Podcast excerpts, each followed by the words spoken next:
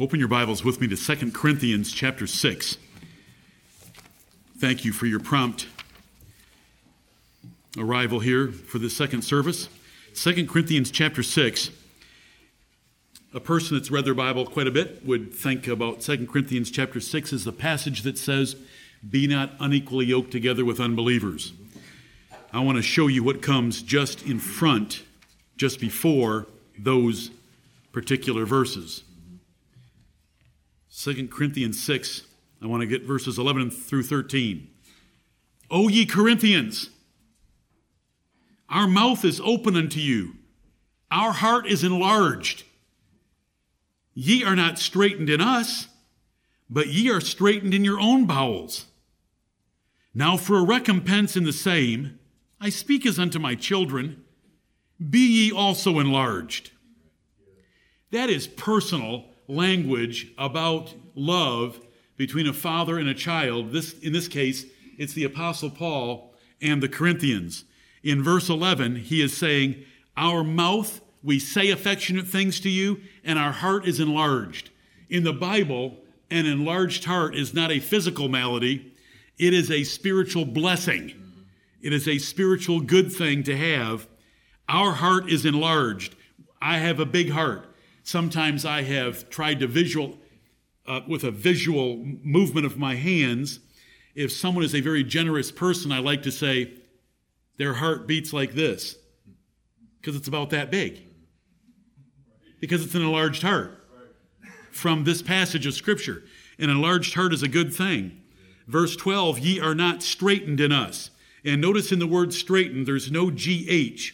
So it's not talking about a straight line being the short distance between two points, but rather it's talking about a straight jacket restricting, re- confining activity, motion. You're not straitened in us. We're not restricting our feelings towards you at all, Corinth. You're straitened in your own bowels. Notice all the terminology here of heart, bowels, straitened, enlarged. Now, for a recompense in the same, be ye also enlarged. We've loved you. Can you love us back? We've enlarged our heart toward you. Would you enlarge your heart back toward us? This is a church that did not treat Paul very well, though he had started it and though he was the great apostle of the Lord Jesus Christ. And this is him appealing to them. If you flip over a few chapters to chapter 12, notice what he says about his relationship toward the church at Corinth. 2 Corinthians 12 in verse 14. 12 14. Behold, the third time I am ready to come to you, and I will not be burdensome to you, for I seek not yours, I don't want your money, but you. For the children ought not to lay up for the parents, but the parents for the children. Corinth, I'm not looking for anything from you. I want to give to you and I will very gladly spend and be spent for you. Though the more abundantly I love you, the less I be loved. What a wonderful statement. And that's love. That's the sacrificial nature of love. That was what Paul did for the church at Corinth. And he points out that children ought not to be laying up for parents. That's not God's order for things. It's parents laying up for children. It's a good man leaves an inheritance for his children's children. It's not that a good man supports his parents, ideally, although when that is necessary, that is to be done. That is to be done because 1 Timothy 5 teaches us that. But this is love. Let's have enlarged hearts toward the Lord and enlarged hearts toward each other.